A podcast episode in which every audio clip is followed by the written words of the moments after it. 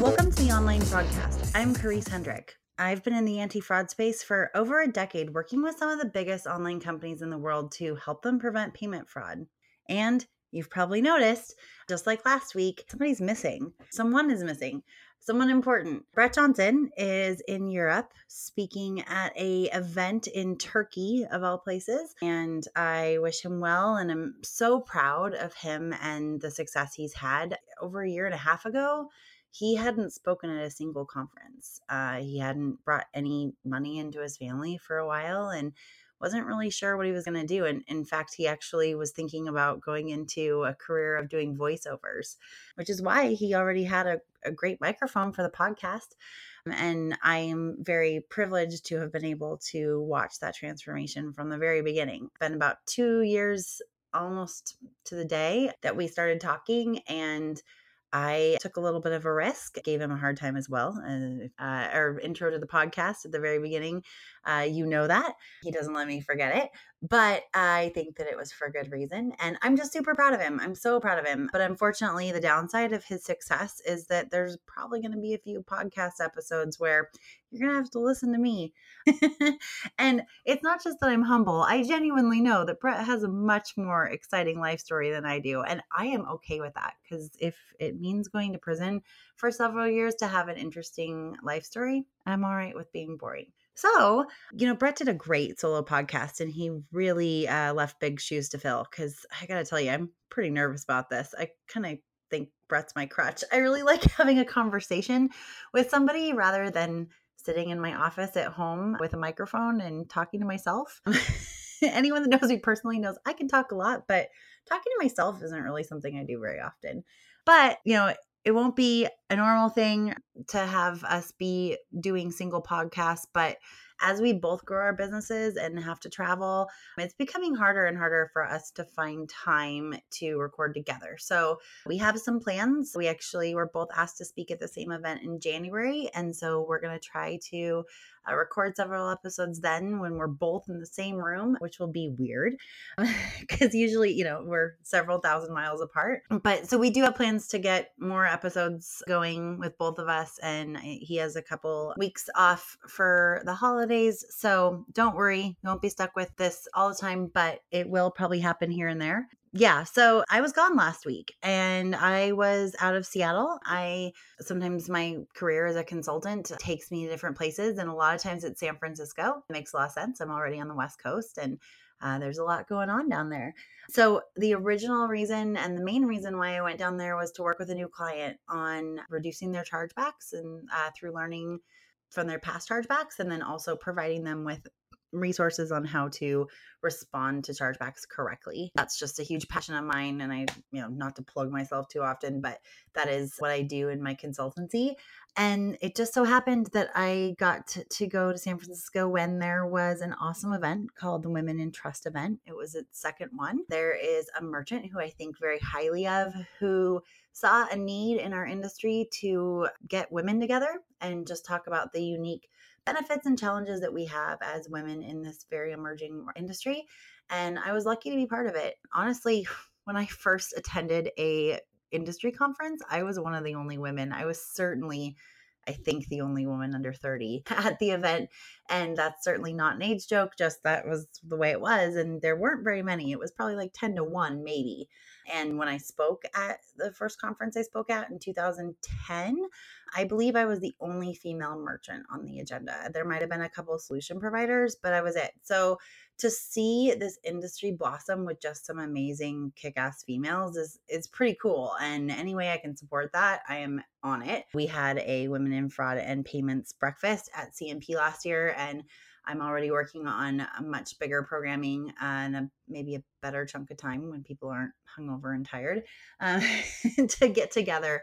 And it's not it's not to commiserate. It's honestly it, hearing everybody talk made me realize, oh, I guess I didn't realize that I thought that because of a gender thing. But it's nice to know I'm not alone and to talk about ways that we get over certain things. there was that. And then I also got to have dinner with people from the CNP team. So almost all of them are in Connecticut. The SVP of the group is based outside of San Francisco and works remote as well, like I do. But they were all in town to check out the hotel and get that started for the expo in May. So that was exciting. So crammed a lot in. I also had a couple other meetings too that were exciting for some stuff in 2019 that I'm working on. So yeah, it wasn't to say that I was on vacation or that it was better than recording the podcast. It just was really important for me to do that. Let's see here. And yeah, Brett already outed me. I'm all about the outline. So I'll, be I'll be uh, referencing my notes quite a bit and was like making sure that I got everything. So, as far as the topic today, I really thought a lot about this. Like, first, I was like, well, what do I know that would be interesting without Brett on there? And then I kind of looked through my LinkedIn messages and my emails from people in the industry and saw a very common theme that a lot of people are struggling with or do struggle with career development and personal growth and figuring out like where's that next step for me and where's the next opportunity and how do I get there and what do I do? And I'm not going to claim that I know all the answers, but I certainly have had a, a unique career trajectory. And I've also, because I've worked with so many of you guys in the industry, I've been able to observe a lot. So I'm just going to provide some thoughts on that. I, once I decided that topic, then I was writing with a merchant that is a good friend of mine and also listens to the podcast and said, ah, I've got to do a podcast by myself. Um, I don't really know what to talk about.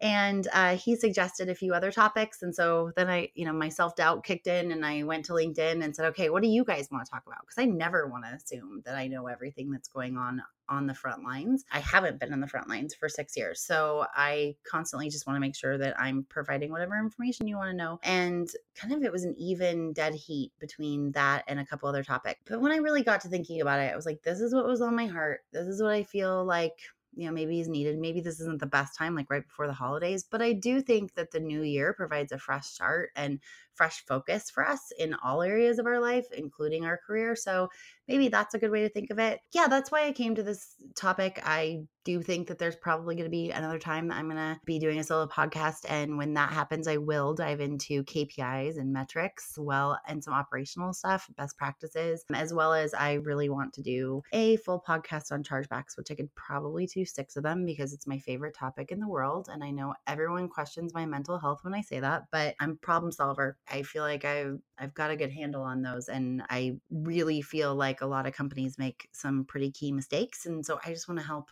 everybody who listens to this not make those for 2019. That you can look forward to in January. I'm going to dive into this topic. I don't have all the answers, but I think that some of the reasons why it's so hard to navigate a career in fraud um, or payments or anything, whether you're a merchant or a provider. Though I would argue that the provider or vendor track is a little bit more normal in quotation marks just because you know you have sales you have marketing you have those things. Merchants and fraud this is a new industry. I mean i started 13 years ago and there really weren't fraud departments when i worked with merchants. There were very very few like expedia and amazon and apple they had fraud departments but not many others. And so it's really really grown a lot especially in the last 10 years and especially in the last three with EMV coming out and everything else, you all know that fraud has increased three times online in the last three years. So we've been busy. And that means that there are going to be new opportunities, but it also means that we're kind of like a teenager in the stage of the industry and it's kind of awkward and we're figuring stuff out and we are feeling independent we feel like we're starting to get stuff going but we there isn't as many things in place for a career growth or for a lot of things that there would be in another industry. Like if you're in marketing you know exactly the career path. There are streamlined titles um, across all different companies. Uh, there are not that in fraud. Uh, we did a i helped create the fraud operations survey for 2018 for cn this year and we asked people, you know, what job titles they had. And we knew that they'd be all over the map, but hundreds. Um, and we put them up on a slide for the presentation just to demonstrate there's nothing streamlined in this industry right now. I think we'll get there, but it's really hard. Like if you're the, a lot of times you have an analyst doing the work of what a manager would do in another company. It's kind of all over the place. And so it's difficult to know what's my next step. So I think that that's part of it. It's also just not every company values fraud in the same way. And so there's different compensation packages. Yes, I know that that is something everyone wants to know. I have been blessed in my career to be able to create several surveys to help inform the industry. And this is one I've been wanting to do for so long. But getting people to talk about their salaries is a challenging task as well as you know wanting to do it right by geography and everything else. So it's on my radar it's on my wish list but uh not thinking that santa's going to provide that just yet but i'm still you know i'm still holding out hope for it. So that's part of the reason why it's hard in this industry right? Like knowing what's the next step and is it in my company or is it outside of my company so one of the things i thought about you know every path is different and i don't usually like talking about myself i think that's probably pretty common i've actually had a few of you tell me that i'm way too humble that's just how I am. It just doesn't come naturally to brag because uh, I genuinely think that my career, especially, is uh, one part luck and timing and another part hard work. And so I don't ever want to take credit as well as there's a lot of credit along the way that goes to a lot of people. But I feel like this might be helpful to know that there is not a straight line in career paths. And I've definitely learned a lot from my journey in my career. And so I'm going to kind of share a little bit about my story and then go through some of the lessons that I've learned from it and hope that that's helpful. I started, this is, I feel like I'm about to like reveal my dirty little secret because I try not to dwell on this, but I started in this industry as a college dropout and a single mom. Uh, yeah, I mean, it, it's not far from my mind that 12 years ago I was making $11 an hour and working the 5 a.m. shift with a two year old on my own. That was hard, but it also made me hustle like nothing else. She was my reason, and I worked really hard to give her a better life. And that was important to me. Uh, not to say that not everybody works hard for their children. I know they do. Like I said, I've also had some luck and some timing. So I actually started out in the call center. I learned something interesting last week at the Women in Trust event in San Francisco. And that is, I swear, almost everybody in fraud starts out in customer service in one way or another. And I think that that's fascinating, partially because in some ways, like we've talked about before, customer service and fraud have competing interests, right? So customer service is trying to make sure that the customer is happy and satisfied and that they get their order and fraud is making sure that the company is protected and that may mean not giving them their order. But i think that customer service gives you such a good view of the company in various ways and a really good understanding of your customer and transactions and what's normal and what's not. And sometimes there's already an established department to transfer into. Other times you're handed a stack of spreadsheets or chargebacks and said figure it out I think a lot of us that came up this way are self starters and naturally curious. And I think that's a huge part of being on the fraud prevention side um, is just having that natural curiosity and a strong sense of justice as well. And I definitely have all those things. Sometimes a little too much sense of justice, but that's another story. Um, so I started on the call center of a merchant processor. I'm actually two of them. One was right before I got pregnant, and then uh, I got really sick for my pregnancy, so I had to take a lot of time off. And then once I was was ready to go back into the workforce. I'm not going to get into all those details there. but once I was ready to get back into the workforce, I went to another uh, merchant processor. And between those two companies, I had over five months of training in the payments process, in chargeback rules and regulations, in everything from downloading credit card terminals, the T330s or 380, Tranz 380s, download them, reset them. So e commerce was still kind of coming up. But the second processor that I worked for was focused on e commerce and had portfolios like Silicon Valley Bank and through VeriSign, which is now a PayPal gateway. So we had a lot of online companies. I started out answering questions, everything from your statement to why did I get this chargeback to my credit card terminal doesn't work anymore, all those things. And I really had a natural curiosity in fraud and it gravitated to me. And I started talking to the risk department in my lunch break at, in the lunchroom. Um, I would ask them, like, what kinds of calls do I send your way? And I just really wanted to know how it worked and what made somebody bad and or what made something questionable and how can I help? And that's just always my natural go to anything is I want to how can I help you rather than how can you help me? So I think that that was very helpful to them in the department. And when a position came up in the department, the pay was significantly more. So that was, ob- and the hours were better. That was definitely a incentive to me. But um, I also wanted to be challenged. And at that point, I'd been in the call center for a year and a half, and I felt like I kind of met my plateau. So went to the risk department I was handed the Silicon Valley Bank portfolio. Probably the best thing that could have ever happened to me. For those of you that don't know, they really specialize in companies in Silicon Valley. Go figure. this was in 2006, 2007. One of the very first companies that I worked with was called Facebook, and you've probably heard of it. At the time, they were, I'm not going to say what month, and actually, Brett's going to be so happy that I shared this story because he was trying to get me to share it at the in the intro, and I just, I don't know, I don't tell the story often, but I feel like eh, enough time's gone by and, you know, whatever else. They were in a month of the excessive chargeback monitoring program. They didn't understand why they're getting chargebacks, what was happening. I was reviewing their transactions, but didn't, you know, know any of the customer details. And I had to have several phone calls with them. And one time I remember very clearly, I said, You need to have somebody reviewing these advertisements before they go online because some of these are very clearly fraud. If you just have somebody look at them, you'll know that they're fraud. And the person I was talking to said, I can't afford to hire somebody to review orders. I only have two people working for me in my loft apartment. in case any of you uh, hasn't guessed, that person was Mark Zuckerberg. Um, and that was so long ago. And I know some people are like, how come you didn't ask for stock? I mean, that wasn't my job. I, I also got off the phone with him once and said, this guy thinks he's going to be the next MySpace. Um, this is why I'm not in investing or the stock market. Clearly, I didn't realize that he was onto something. That was the type of merchant that I got to work with back then. I got to help them reduce their chargebacks, uh, whether it was due to fraud or service issues or whatever from that extra step away. But I learned the base level strategies of that. Um, I was reviewing merchant orders to make sure that the merchant wasn't fraudulent as well as that they weren't being taken advantage of by fraud. And that was really the time that Brett was starting to ramp up and carding was starting to get big. So, uh, definitely, if you were to draw a graph of our careers, they would totally cross paths, probably more than once. One of the companies that I worked with when I was doing that job as a risk analyst was Bag Borrow or Steal and they were about to be featured in Sex and the City, the movie.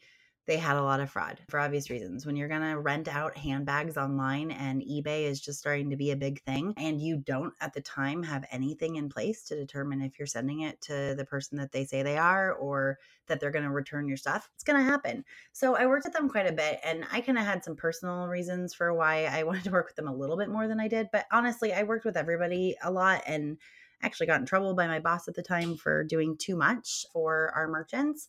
Um, I feel like that paid off in the end. So I did go the extra mile, but it definitely paid off in many, many ways. One of them was that Bag Bar Steel was looking for somebody to own this process, and I was looking to move to Seattle from four hours east in Spokane because my boyfriend at the time lived here. um, he's now my husband. So I would say that that was a safe bet. But uh, that was like, yeah, 10 years ago, more than 10 years ago now. Yeah, so I was looking to make a switch and they were looking for someone to hire and that was kind of how that happened, but man did I not understand what I was getting into. Being on the mer- on the processing side, you don't always understand everything that a merchant deals with. And I would say takeaway like side note to people that are listening from vendor companies, that is a lesson I learned that like, I don't know how many times I would say, why doesn't the merchant know this? Or why don't they do this? They're not reading the handbook. You know, they don't know the processes and, and rules as much as we do. And also, just everything is different. Everything that you measure, everything that you look at, everything you have access to is way different on the merchant side than it is on any vendor side. And every merchant company is different too. I learned that very quickly. As soon as like a couple months in, I'm like, oh, this is why they didn't have access to it. Um, and this is back in the day with like very rudimentary tools. But we had to create our own system because there was only one fraud provider and it didn't work for our unique business model. So I got to learn about that, like product development and creating a product. I did everything because I had to. And I one could argue that I worked way too much. I never took a weekend off. I worked at nights. I would you know, go pick up my daughter at daycare, get her dinner, put her in bed, and work till 11 o'clock at night. It was insane. I probably gave way too much of myself to that company, but I wanted it to be perfect. And I know a lot of you understand that. Like when fraud is on your shoulders, you will do what you have to do to make sure that your company's protected. You take that very seriously. So that was me. But it was a startup and it wasn't doing as well. So after two years, I kind of realized writing was on the wall. And ironically, I left the week that the investors all walked away from several million dollars of investment. It was also during the recession. So that didn't help their successes either. One thing I would add is that halfway through that, I started to get involved in a trade association. I was on the chargeback committee. I feel like that's super nerdy and like saying I was on the AV club, which there's nothing wrong with the AV club. Just, you know, they are uh, sometimes known for for being a little nerdy and I feel like saying that I was a member of the chargeback committee is is like that. But I got to be in the room when people were like, "There's this thing going on, and what do we call it when someone uses their own card but they claim that it's fraud?" And somebody came up with friendly fraud. A lot of cool opportunities of meeting other people in the industry that way. And I spoke at my first conference while I was at Bagbar Steel. And that's one reason why I try to get merchants from other companies that aren't just the big name companies to speak at conferences now because I know that everybody's got a story to tell, and sometimes it doesn't really matter how big their brand is. Everyone has something you can learn from. So, um, moving right along through those connections in the chargeback committee, I knew people at Expedia, and they, speaking of this issue of friendly fraud, they had an issue coming up quite a bit with their chargebacks. They wanted somebody to really own that process, create a process around how to manage these. How do we determine which ones are true fraud, which ones aren't? Um, what do we do with each of those? All of those things. So I was hired to do that. And I definitely know that it was through building those connections at conferences and events and committee meetings that that happened. And that was an awesome opportunity. And eight years later, they're still using that process. And I've heard from several people it saves several million dollars a year. So I'm proud of that. And it's because of my crazy brain and understanding chargebacks in a unique way that I was able to put that in place for them. And to my knowledge, that was the first process of its kind at the time. So towards the end of that process, I was asked to stay on and sustain the project. I learned a lot of things during those switches. One was that I'm not a sustainer. I'm just not. I love to build things and fix things and go in and change things. And I'm really a strategy person, but I'm not somebody to sustain. I think that it's so important to have those people because that's what keeps the world go round. But I just learned that about myself that I like to fix things and help people. I also learned that I really was spoiled being a big fish in a little pond at a startup uh, being a small fish in a big pond wasn't for me. I think that there are a lot of people that it is for, and you can learn a lot. But the other good thing, though, is I was able to learn so much from them, from their fraud operations, from just the stellar humans that were managers at the time of that organization. Almost all of them are now in other places and doing well. And I am lucky that I get to keep up with them and call them my friends. But I learned a lot. So I think that just soaking everything in and every opportunity that you have and learning everything you can and making as big of a difference um, really helped me. And I had grown a reputation with that trade association as somebody who knew a few things and who was passionate and who worked hard and um, who contributed and who understood the mission of the organization. And so I was asked to come on as the US program manager. Actually, there was another consulting thing in between Expedia and or short-term project in between Expedia and MRC, but I'll skip past that for now. In the effort time, nobody needs to hear me talk about my life story for the entire hour. That was just so many cool opportunities. I was the only person in the office most of the time I was there that had ever worked in fraud or payments, and especially both in that company, in that organization.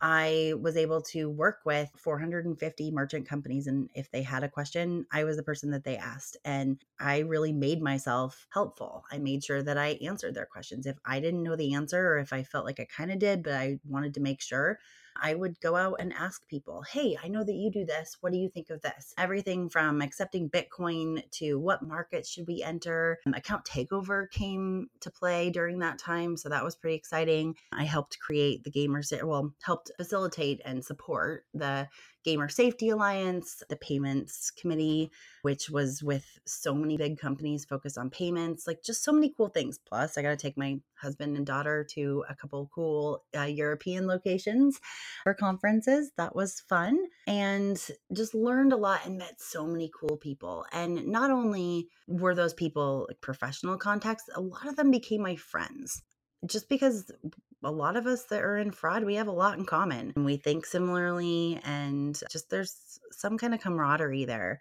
And I was lucky because that helped me get a lot of contacts that I could then help other people because, oh, I know this person or that person. Let me introduce you. I introduced Target and Walmart to each other to have them help. What are you seeing? What am I seeing? That kind of thing. And this was several years ago. Obviously, they know each other well now.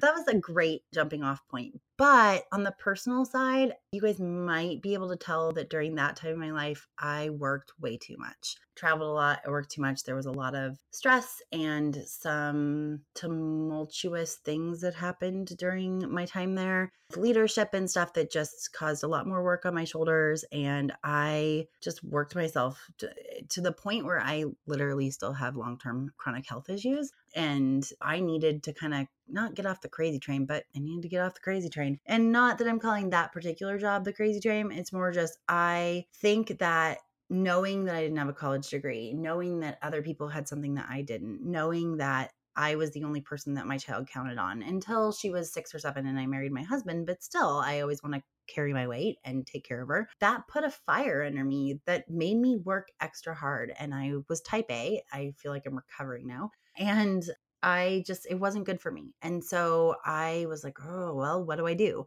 And as I was leaving CNP, I did take another job that I was under the impression was much different than what I came into. I'm sure that's happened to a few people that are listening. And I realized, oh, this is just the same thing, different story, and this isn't right for me. So I had to make a tough decision after three months. A few people who I really considered friends who were observing things from the outside, either from vendors or other places, that they were like, oh, this is not a good place to be. I'm like, okay, I need that validation.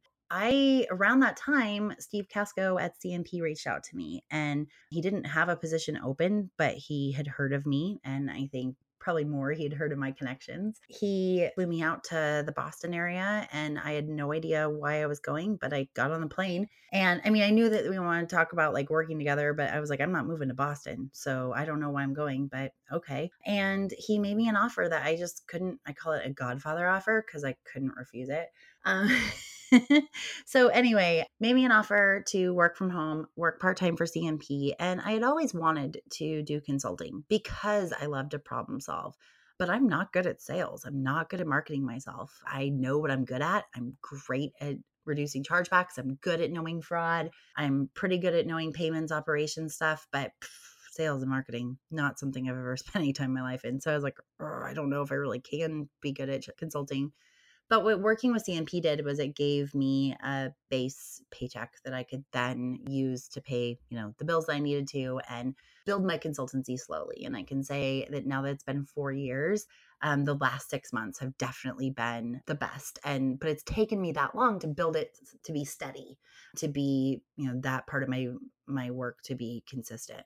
Um, and part of that's my own stuff. I let my own stuff get in the way. Like, I don't think that it would take everyone that long. Anyway, so that really helped me. And that also gave me the ability to help merchants in this industry that I just found is my passion for a lot of reasons, not just because I was one, but because I feel like in a lot of ways, merchants in the CNP world are underdogs, kind of get screwed a lot of different ways. And why isn't there somebody there to kind of help everyone out? CNP gave me the ability to still create conference content that would be helpful to help people do their jobs better, to get merchants together, to write articles that would help them in their jobs.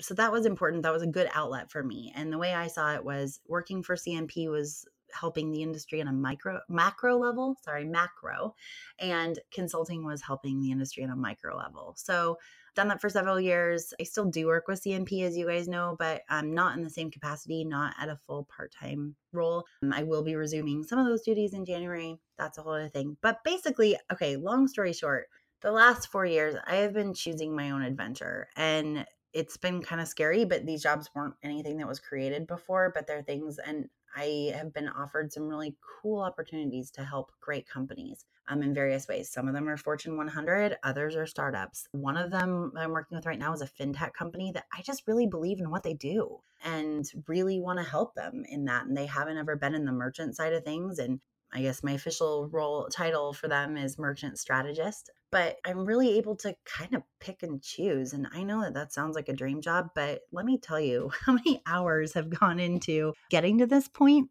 It's 13 years. In the last few years, I've run into a few people that have like one year, two year under their belt in fraud, and they say, I'm going to be a consultant or I'm going to become a consultant next year. That's my goal. And I'm like, whoa, whoa, whoa. Like, you've only worked in one vertical and you're now going to go to multiple verticals and tell people how to do their job. Like, that sounds dangerous.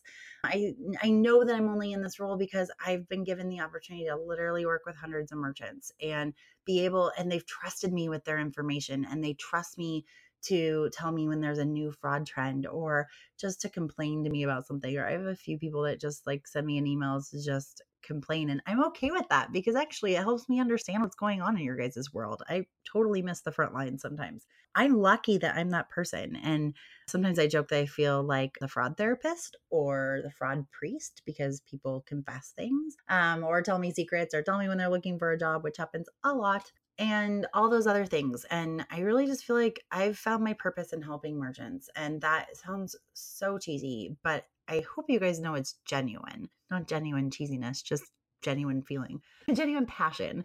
After hearing that really long, windy story about my career, um, which I'm now realizing I have to listen back to this, it's going to be cringeworthy for me. But I hope that you've learned a few things. And here's kind of what I came out like when I was sitting down thinking about my path. Um, I had to make a lot of sacrifices, take a lot of risks, like take a lot of chances. And sometimes they were the right ones and sometimes they weren't. And either way, I learned from them. So I don't feel like anything was a mistake. I definitely have things like specific things that I've done in my career that I'm like, that was, you know, not good. But I do feel like trusting my gut and my intuition for every time a job opportunity has come along has been really important for me. And I've been super lucky the last few years, probably last six years of my career. I'm often offered positions, but I feel like I've found my home in having five different jobs that all inform each other. They all, you know, are sort of related, but I like the diversity. I like the flexibility. I like being able to help multiple companies as opposed to one. So that's a decision I've made.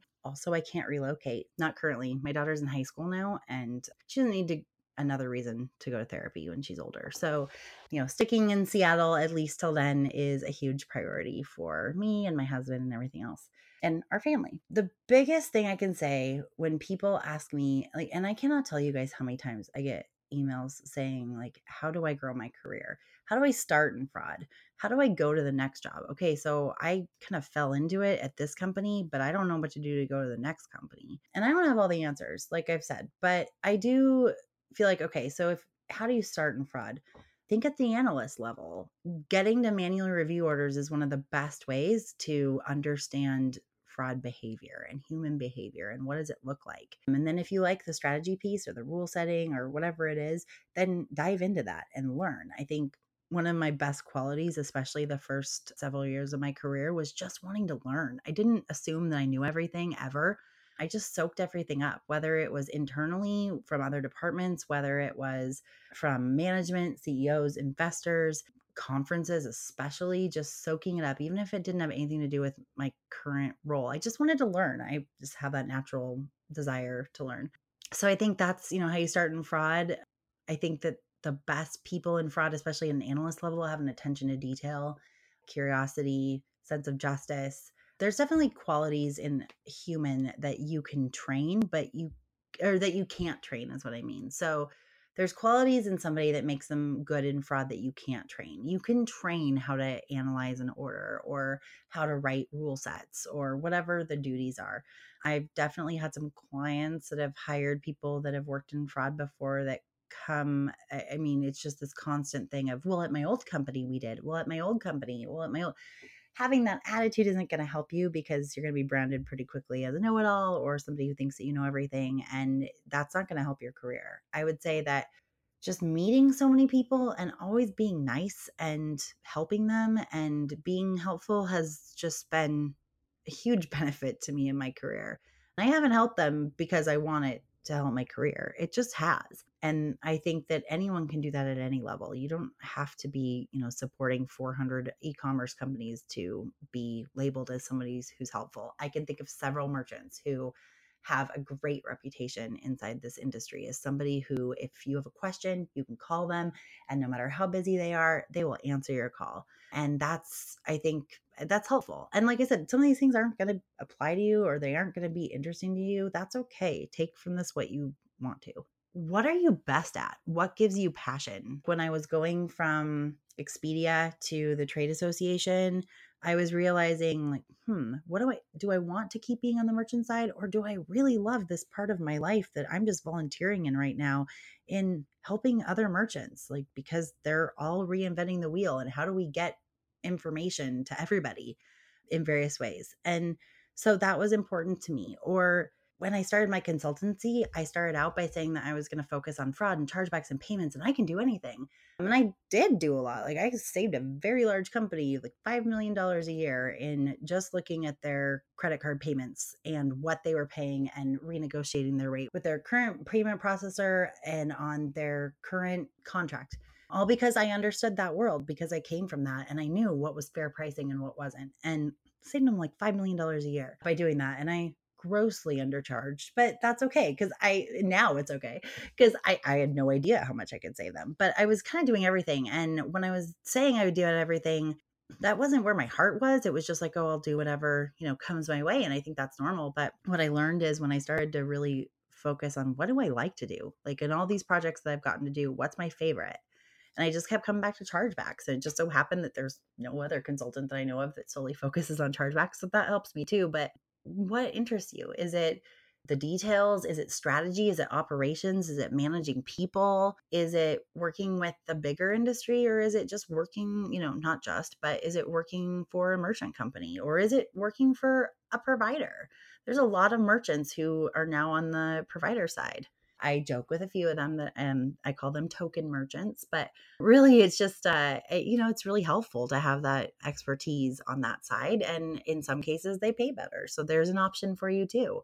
If you're on the vendor side, I'm sorry, I don't have as much information for you only because I really haven't been on that side, but I do have some things I wrote out towards the end but hopefully this is helpful for people on the vendor side like understanding the people that they are talking to every day a lot of them are overworked, underpaid. I mean, it's crazy. When we did the fraud operations survey for CNP, we saw that between, oh gosh, I'm going to get the numbers wrong, but like from a small company to all the way up to uh, until a company was making almost a billion dollars a year in revenue, the average fraud team size was two to three people. That doesn't mean that there's less work or more work or anything. I mean, no, it does mean that there's more work. That doesn't mean that there's less work and that they're not needed. It means that this industry is grossly understaffed and so people in fraud are usually you know wearing five hats and doing 400 things at once and so if they don't get to you know reply to your email now you might possibly have better understanding of why. So i mean but also you guys play a very important part in supporting this industry so please don't get me wrong in that at all. Focusing on what you're good at and really what you love to do is going to make a world of difference. I found that when I'm doing things that I love, other people see that and it just gravitates. Like other people come my way and ask me for help or come to me with a job opportunity or a, you know, consulting contract or whatever it is. If I didn't love what I did, not as many people would want to be around me because I wouldn't be fun to be with. I think that's true for everyone. network, network, network. Oh my gosh, both internally and externally of your company there are people, and some people are coming up to the top of my mind real fast, who go to networking events, go to conferences, and you can just tell that they're doing it because they feel like, what's in it for me? Oh, I want to meet you because I know that you know a lot of people. That kind of thing. That isn't genuine. And that's not somebody that someone's going to want to help or later down the road or introduce to somebody who's a hiring manager or anything like that. The people that you want to help, the people I always want to help are the people who genuinely want to get to know somebody else or genuinely want to learn. They have a passion for learning and they want to connect with people because they want to connect with people, not because of what's in it for them. So I think that's super important internally in your company. I know that this is something that I also get asked a lot like, how do I get other people to understand what I do and why it's important? I think I said on a previous episode, when you ask that question, I feel like you're asking it in the wrong way. But um, really it's you know how can i help them understand what my team does? What how can i help them understand what i do? So you can also use the lexisnexis true cost of fraud survey to help demonstrate the importance. So for every one dollar we get in fraud in our company it actually costs us three dollars because we're now out the product and the money, and we have to pay chargeback fees, and we have to pay for my team to respond to that chargeback or put it in the fraud system, and we have to pay for our fraud systems.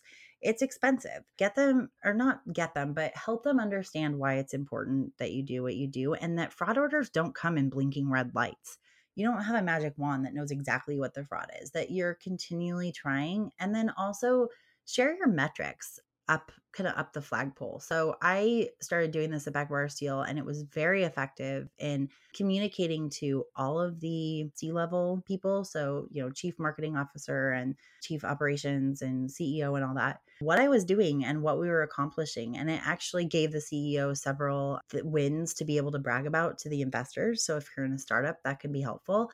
So I tracked chargebacks and really made note of when they, you know, were going up or going down and explained why and provided fraud numbers and all of that. And it was just a monthly thing I did. Nobody asked me to do it, but I was sharing out with them what we did. And I think also like sharing your team's wins in a way that can be digestible by other people that don't understand fraud is super important too, because a lot of times they're like, ah, we don't really know what they do. And if they don't really know what you do, they don't really know how valuable you are to your company. And I can tell you a lot of the people I've worked with in other departments throughout my life in different companies, I still keep in touch with, and they've been helpful to me in various ways. And I think I've been helpful to them. So it's important to network internally just as much as it is important to network externally. And there's so many other benefits from networking internally. A lot of times you can get other resources, new resources, because people understand more about what you're doing and what your needs are. You're not just going to them when you need to have a budget request, you're sharing parts of the story with them every single month. Well, and the other reason why it's so important to network internally is because a lot of those other departments can help you and be part of, you know, your front line like we talked about with customer service. I once ran into someone in the bathroom who worked on the marketing team and she said something about how she was seeing something weird coming through the Google Affiliates network. And when she started to describe it, I went, "Oh my gosh, that explains why I'm getting chargebacks for these because there's such I couldn't understand why anyone would steal a credit card and buy a $10 membership that really has no value unless you're, you know, making a purchase because you paid a membership to get a discount basically. That explained it. I I mean, if the marketing department didn't understand what we did or what why fraud mattered, I don't think I'd ever would have had that weird encounter in the bathroom to find out that that was what was happening from that fraud channel. Things like that. So making yourself available and accessible and not treating people like they're dumb. Um, also not being the no person in the meeting all the time i've been that person. You sometimes we take our job so seriously about like protecting the company and the bottom line and we really look at 1% of transactions kind of forget that 99% of them are good and that's who pays our paycheck. These are all things i've had to learn the hard way so don't think i came i started out like this. Um, and anyone who worked with me back then would tell you that probably I, I learned a lot. I was also young so that was part of it too but you know, as a 27 year old manager. So that was, you know, kind of crazy. But yeah, so er, I learned that the hard way. I took that so seriously that when other people in the company would say, Oh, we have this new business model. We're doing this new promotion. We're working with this TV show. I'd be like, Why? No, their their viewers are not the right people that we want, or no, all fraud looks like this. Or I'd also use anecdotal information instead of analytical information. That was like kiss of death. Very important to use metrics and analytics to share your story internally with cross functional teams, and not just well, there was this one time and this one fraudster did this because that's not the true picture and also then they get confused and think that all fraud looks like that or that that always happens or that that never happens or whatever it is. So i've learned that as well and as my grandmother says i am a student of the school of hard knocks. I think i have my doctorate degree. So a lot of lessons but hey if people can learn from them that then they're you know not mistakes right? Another thing i thought about was consider specializing or cross training so that sounds kind of counterintuitive. What I mean by that is it kind of goes back to what I said about like figuring out what you enjoy and what you're good at. There's a lot of different facets of fraud now that there than there was before. Um, you know, I kind of had to do everything. Uh, now, especially for bigger companies, you can just focus on one thing. Do you really enjoy developing direct reports and managing other people? Do you enjoy diving into the strategy or diving into the details and then creating a strategy? Do you want to focus more on the data or do you want to focus on operations? Do you want to, you know, work for a merchant or a vendor? What vertical do you want to be in? There are other industries that kind of are a Venn diagram with fraud that I've seen people get into for more opportunities, like customer service, um, trust and safety because while it does include and encompass fraud there's definitely a lot of other aspects of trust and safety um, like content abuse and you know actual safety if you're in the marketplace industry. Another one that i really think is something good to look at is payments. Um, if you're just focused on fraud and if your company doesn't have a payments department there is probably so much opportunity for you to save your company money like beyond. I mean, I told you that I saved a company $5 million a year just by digging into their how much they were paying their payment processor.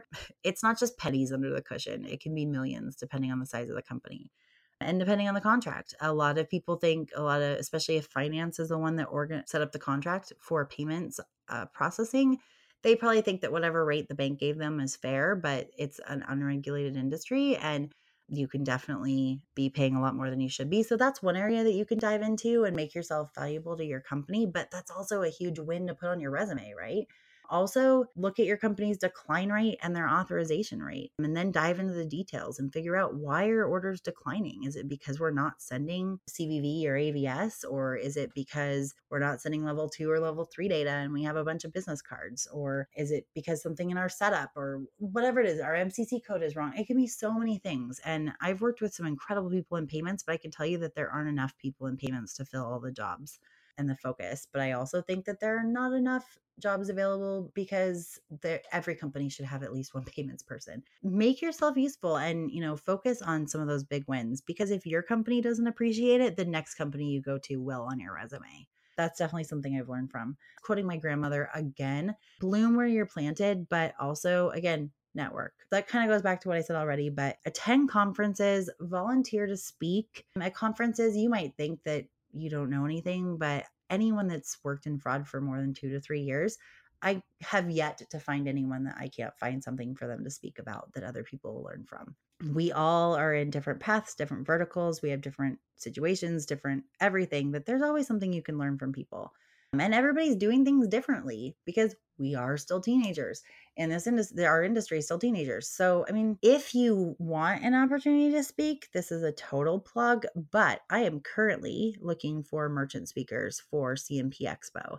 It's in may it's uh, may 21st to 24th i believe in san francisco and now's the time so reach out to me if you think you might want to speak. I know it's super scary.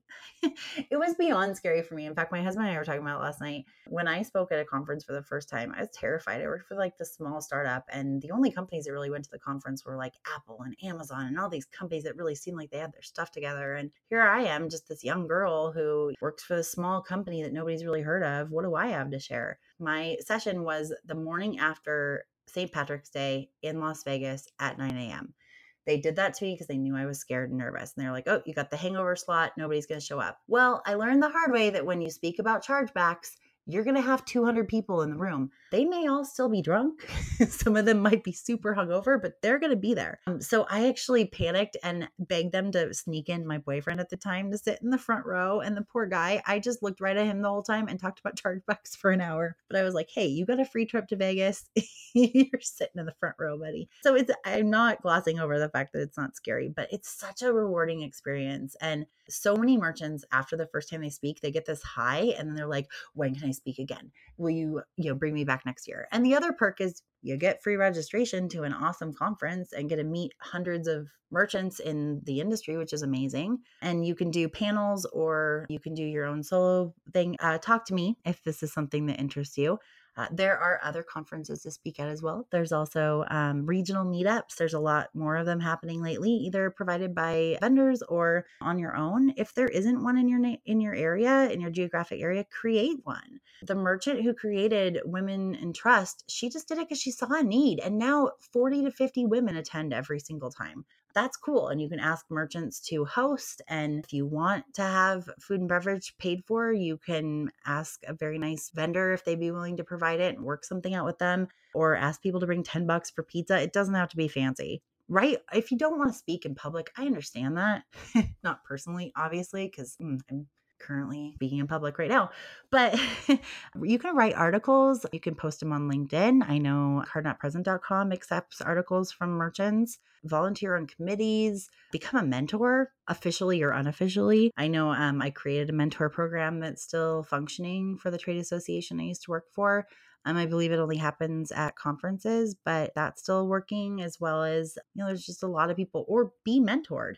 Um, I have a few people that I mentor that like I'll get a text message at eight o'clock and be like, in the morning and be like, oh my gosh, I have a job interview. What should I say? What should I do? Or, or, you know, I have one person who contacts me a lot and she's a woman in the industry who I just, I don't know, I kind of taken her under my wing like my little sister. And she has been struggling with her current role. And you know i've re- i hope i've helped her kind of narrow down like what do you want to do? Don't just look for a job. Look for something that's going to help you grow as a person. Look for something that challenges you that you enjoy people that you work for you love a company that appreciates you and a salary that's commiserate to all that. Be a little picky. Know what's best for you be able to quantify your successes, right? I think that's something that a lot of us in front have a problem with, especially of my gender, but of all everyone. Well, not everyone. There are some people that are very good at quantifying other people's successes for themselves.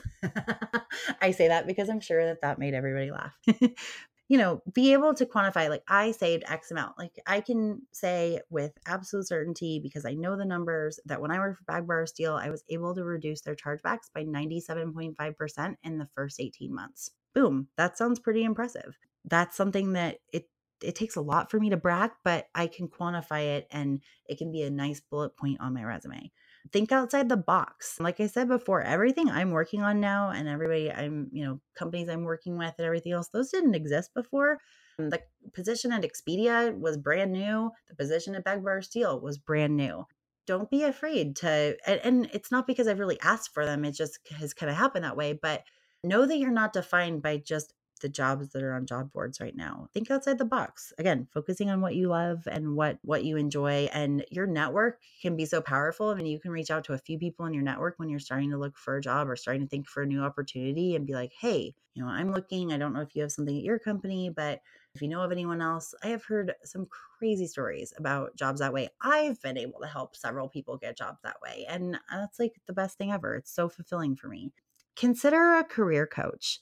I don't know many career coaches, but I do know one that is just exceptional. And not only are they a career coach, they were in payments and a little bit of fraud for over 20 years, finished their career as one of the top 1% of all managers at Google by I don't know exactly how they quantify that, but he got a very large award for that. Everyone I know that worked for him at Google just thinks the absolute world of him. He's such a kind, smart, sweet man who really decided to have the second career and go into career coaching, probably because he helped a lot of people with their careers. I know a lot of people that he helped, um, and they're now doing big, huge things, but also just because he's an exceptional caring human and he took a sabbatical from google a couple years ago and interviewed almost 100 google leaders and asked them career advice and that was how he started down this path. And so like how awesome is it to work with somebody who knows that information? So his name is tracy welk. I did not get Tracy's permission to plug him, but I believe since he's self employed like I am, he'll be okay with this. He's such a good person to get feedback and he knows this industry. So that's what I think is so cool. He gets it, he understands it. He might be able to help you think of a different career area in this industry that maybe you haven't thought about before. He also has a ton of connections. I don't think that that's part of his advertised services, but he does. He spoke at CNP this last year and did an amazing job paralleling the growth of the payments industry to someone's personal career growth and the lessons that they could learn from it. I really wish that we could have made that available to everyone because it was just so good. And I was proud of him because I was the one that asked him to speak. Um, just like Brett two years ago. So definitely, you know, if you're in a position to have a career coach, consider that. Also consider getting resume help. I don't think that all of us in fraud are that good at talking about ourselves or getting resume helps. Know that it's okay to ask for help. Oh my gosh, how in the world did I talk for an hour? Okay, well, I guess we all know. All right, because I can't um, all right. So I'm going to try to wrap this up, but here's a few more takeaways I wanted to provide. You may just want to grow your career in your own company and go to that next extra step or just be the best manager that you can be. And that is great and wonderful. But there are a lot of people who are deciding, especially lately, I just feel like either it's because everyone in my network is looking or there's just a lot of people, but I just feel like, oh my gosh, so many people, especially in senior roles, are looking for new opportunities right now. And there's probably, I could probably do a whole dissertation on all the different reasons why. But some of the things I suggest to those people is kind of think about what you want to focus on. Is there a specific vertical you've been in? Have you been in online ticketing for your entire career? Might be really hard adjustment to go to retail might also be a nice vacation because oh my gosh you have shipping addresses how cool is that? But going from like retail to gaming i've seen a few people go in like thinking that they're all that because they crushed it in in the retail vertical and then they go to online gaming and they're like this is not the same. Or they think that they can do the exact same thing and use the exact same tools and that doesn't work out well for them. Do you want direct reports? Do you enjoy that? Is that part of what excites you or or not? You know, maybe you want to be a product manager or a program manager or a project manager within fraud. There are all those opportunities. But, you know, being a single contributor, I just would say like if you don't want to manage people, don't become a manager. I think we've all had managers like that and you'd just be doing the world service. you know, like I said before, I think it's important to know do you want to be a big fish in a small pond or are you okay being a small fish in a big pond? You can learn so much being a small fish in a big pond. And sometimes having those big pond brand names on your resume doesn't hurt either. Um, but sometimes you want to be the decision maker. You want to be the subject matter expert. Then maybe you want to look for a smaller company. Do you want to work for a startup or do you want to work for a more established company? Are you willing to relocate? Because that's a huge thing. In fact, today I was asked by one of my clients to consider a full time position with them, but it would mean moving across the country. And as much as I love working with them, I'm lucky that I get to continue to work with them anyway, but um, I just can't take that position. And that's hard for me. I, and I've had to give up a lot of things like that. It's also ended up well you know, do you want a broader focus like operations? I know a few fraud managers and directors who have moved into operations because they want a bigger challenge, they want a bigger focus. Fraud still usually falls underneath that, but doing that. And if you want to go from one step to another like that, you know, start shadowing people within your company that are in operations or in customer service or wherever. What do you want what do you want in a manager and or a you know leader director vp whoever you report to and what do you want in a company's approach towards fraud I think those are important things to know. And it's important to know those things before you go into the interview.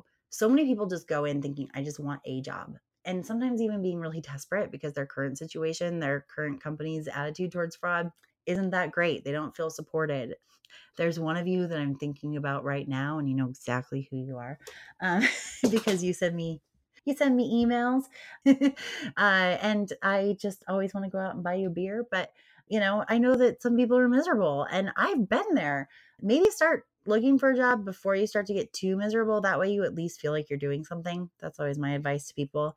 I think I've gotten really good at knowing when fraud managers and people in fraud want to look for another job. Because last week at the women's event, I uh, connected with somebody that I've only known via LinkedIn and email and she started a new job recently and she was telling me about it and i could tell within like five minutes that this was not where she's going to be for very long and she said something about how she wanted to speak at cnp and i said i would love that but do you think that you're going to be with your company at that point? And she said oh my gosh is it that obvious? And i said ah, i've been around for a while. I know that i know the cues i know the clues.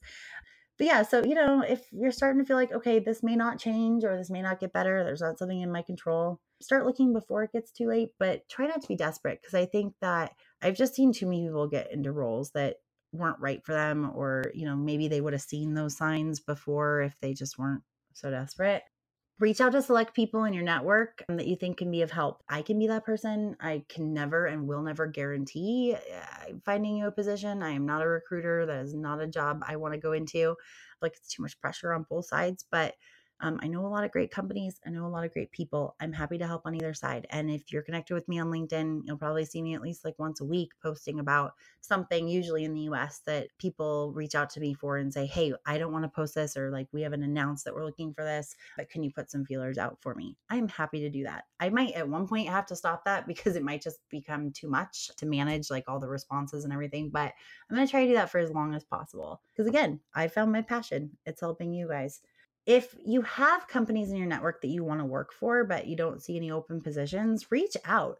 Ask if or when they might be hiring or they might have openings and what do they look for? Maybe there's something you can do in your job now that uh, would make you a better candidate for a role in the future, either for that company or another company. And then like I said before, I know that this is super merchant heavy, and I apologize because I know there's a lot of great people that listen there on the vendor space. But um, I think a lot of the advice is similar, right? So, like, think about your strengths, the type of company you want to work for, what you know. So, if your focus has been in international payments, and then all of a sudden you're thinking about going into fraud, that might be a huge learning curve, or that might be awesome. Just kind of think about it you know, there are some amazing vendor companies, and there are some that I personally think could be better, mostly because I hear feedback from merchants. You know, so just be aware of that. I have had a few vendors call me and say, Hey, I'm thinking about this company or this company. What have you heard about them? And I try to be super diplomatic about it, but sometimes I will say, mm, or you know what? They seem awesome. Now, I don't know everything. I don't, you know, I don't work in that environment, but at least my observations from the industry, or at least I know what people say about them. And then, you know, just be if you're on the vendor side, I would be wary of companies with old school sales mentalities because if you've tried old school sales mentalities in this industry, you know they don't work and you're probably just going to get frustrated. So if, you know, you're working for a company who thinks that dialing for dollars and cold calling all the time is going to be super productive, that may not set you up for success. Oh my gosh, Brett's going to give me so much crap because his episode was under an hour and mine's now over. Sorry, guys. this was by popular demand. I hope it was helpful. Please do give us feedback. I mean, if the feedback is like, don't ever do a solo podcast by yourself again, Karisse, like, do think that that might make me cry, but also probably go, eh, you're probably right. My husband actually joked last week when I told him that Brett was going to do an episode by himself. He was like, wouldn't that suck if that was the highest downloaded episode in, that you guys have ever done? I was like, oh, he'll probably that'll probably happen. So we're not in competition. I'm saying that because I'm pretty sure I'd lose. So okay, I'm gonna wrap that up. I'm gonna stop talking. I'm gonna go hang out with my family because it's nighttime because I had a busy work day. As you guys you guys know the drill, right? Like please reach out to us, let us know. Um, tell your friends, rate and review the podcast where you can because that's super important. It helps other people find us. And we're so humbled that we have so many awesome reviews on iTunes. Thank you. Uh, if you use other platforms, feel free to rate and review there too, or keep adding to iTunes. I hope that you guys have learned some things thank you for joining me on this abnormal podcast. I will be so happy when Brett's back and when I can put the microphone on mute and take a drink of water. you know, please do subscribe also to the podcast. And then we always want to hear from you what you love about the podcast, how we can improve, what topics you want to hear us discuss.